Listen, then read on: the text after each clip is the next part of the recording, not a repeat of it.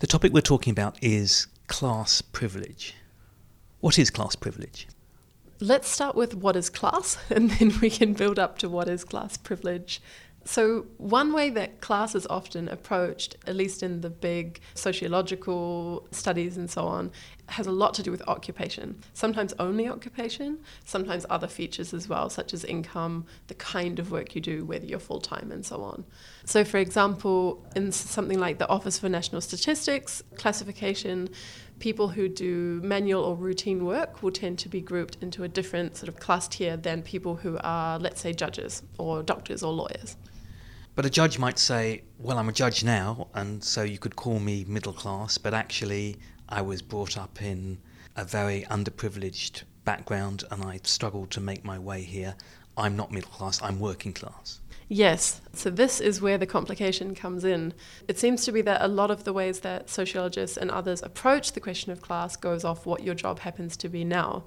But actually, there's a good reason to look more deeply into how class is determined over generations. And so, one really useful way to think about it is to think that a person's class group is actually determined by the occupation or income of their parents. And this introduces an interesting kind of moral element to the question of class, which takes us towards this question of what class privilege is. And the empirical evidence is that if I'm from a middle class family, the chances are my parents will also have been from a middle class family. Yes, that's right. A fairly recent study done on this showed that there's between 0.3 and a 0.7 chance of ending up in a roughly similar income bracket to your parents. So the study was looking at a father's income at the time their child was born and then the child's income at age 30. Up to a 0.7 chance is a really strong correlation. Britain is known, obviously, as a class ridden society. This might sound an odd question, but what's wrong with a society based on class? I suppose the main thing that's wrong is that we have an idea of a good society in which anyone is able to sort of develop their talents pursue a range of opportunities and then end up in meaningful work and with a life worth living, let's say.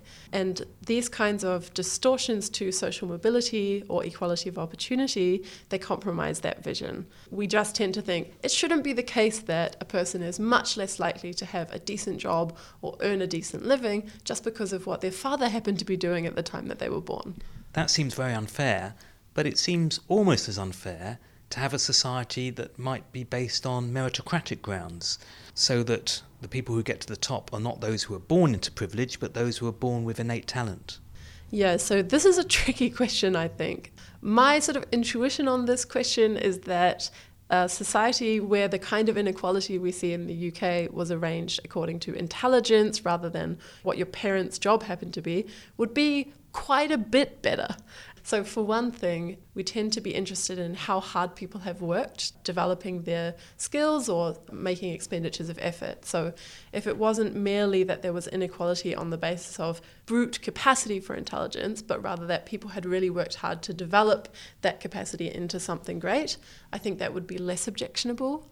And I also think we wouldn't want to stop there. So even if we still had to have some equality and it had to track some merit style feature of persons, we'd want to say that there should be a strong social minimum and that there might even need to be limits to how big the gap is between the worst off and the better off. And to emphasize, you're making a probabilistic claim. You're not saying that everybody who ends up privileged inevitably got there because they were born into privilege. You're saying the chances are that the two are connected. Yes, certainly. As I said earlier, the figure was something like between 0.3 and 0.7. And what that tells us is that in every 100, there's going to be 30 or so people at the least, and maybe many more, who actually managed to move significantly between class groups or whose position was in fact not strongly determined by what their parents' incomes were at the time they were born.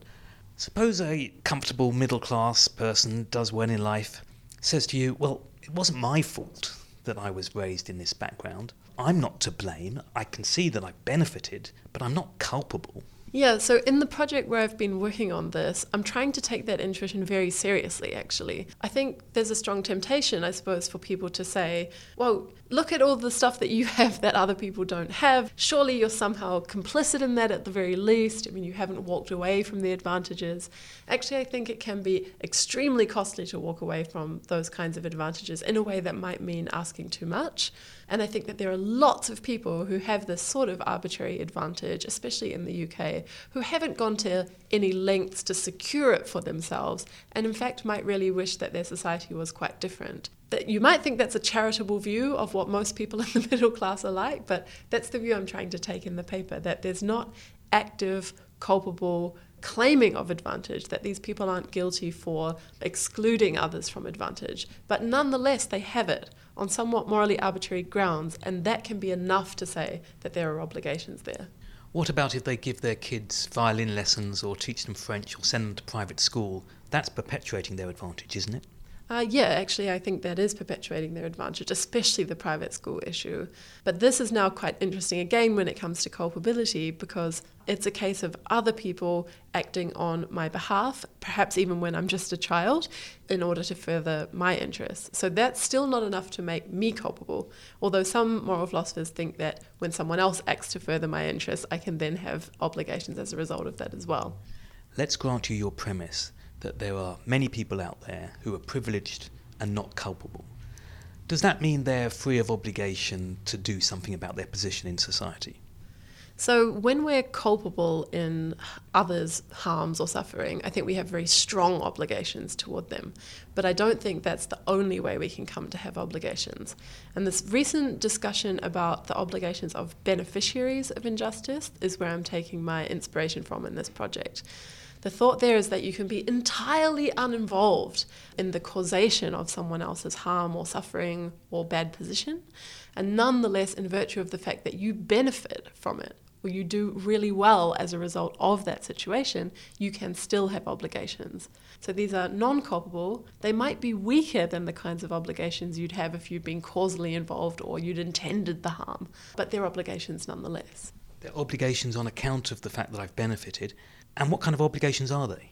So, my proposal is that the class privileged have obligations to take on a certain amount of cost and that they have to take on that cost in a way that's aimed at undoing the source of this arbitrary advantage and disadvantage that exists in the UK. And it's a pluralist proposal in the sense that they can do that in a number of ways. I make some suggestions about what those ways are, but actually, people can think for themselves about the ways that they can target this kind of unfair social inequality. An obvious way for me to do it would be to think, well, I'm £20,000 better off than I would be had I not had my wonderful, happy middle class background. I should give £20,000 a year away. Yeah, so I like the part of that proposal that suggests that you think seriously about the calculations. So, how much better off are you in this really unjust or unequal society than you would be if everyone had an equal chance at the great jobs and the good incomes and the social networks and so on? So, I think it's really important to ask yourself that question. Now, whether you should just throw your money at something is is another part of that question. So I think First of all, it's important that you target the source. So it could turn out that just merely giving money to some particular charity or other wouldn't help things. So I think we need to think carefully about what are the kinds of things that will start undermining this arbitrary advantage and disadvantage. And that might even just start with us and our social networks. So it might be that the most important thing I can do among my middle class friends is start calling out classist comments, start getting people to think more about their undeserved advantage and other people's undeserved disadvantage. So I tend to favor taking on cost in a way that's actually a bit more looking towards social and political actions. I can imagine many people listening to this thinking, well, that's all very utopian, but actually, my principal obligations are not to people on the other side of town or people in another town, but to people in my house, namely my children. Yeah, so I'd like to respond to both parts of that question actually. So, one is on the utopianism, which is just to say, I was trying my best to be very non utopian in this project, in the sense that I think that there are people who would want to say, like, down with class altogether, right? And I'm not saying that necessarily in this paper. I'm just trying to find ways for the various positions that make for class differences between people to be distributed on fairer grounds. And now, on the point about partiality or having the strongest obligations to our own, our family, or maybe even our communities, and so on, I think that's a reasonable intuition. There's definitely room for disagreement. So, some people think our obligations to sort of our global justice obligations are equally strong. But I think even if you have the partiality intuition that you owe the most at home, and then maybe to community, and then maybe to nation, I still think when you get to nation, this class issue is one of the most important issues and one of the most important causes of arbitrary inequality for some. So that's a reason to take these obligations very seriously. Holly Lawford Smith, thank you very much. Thank you.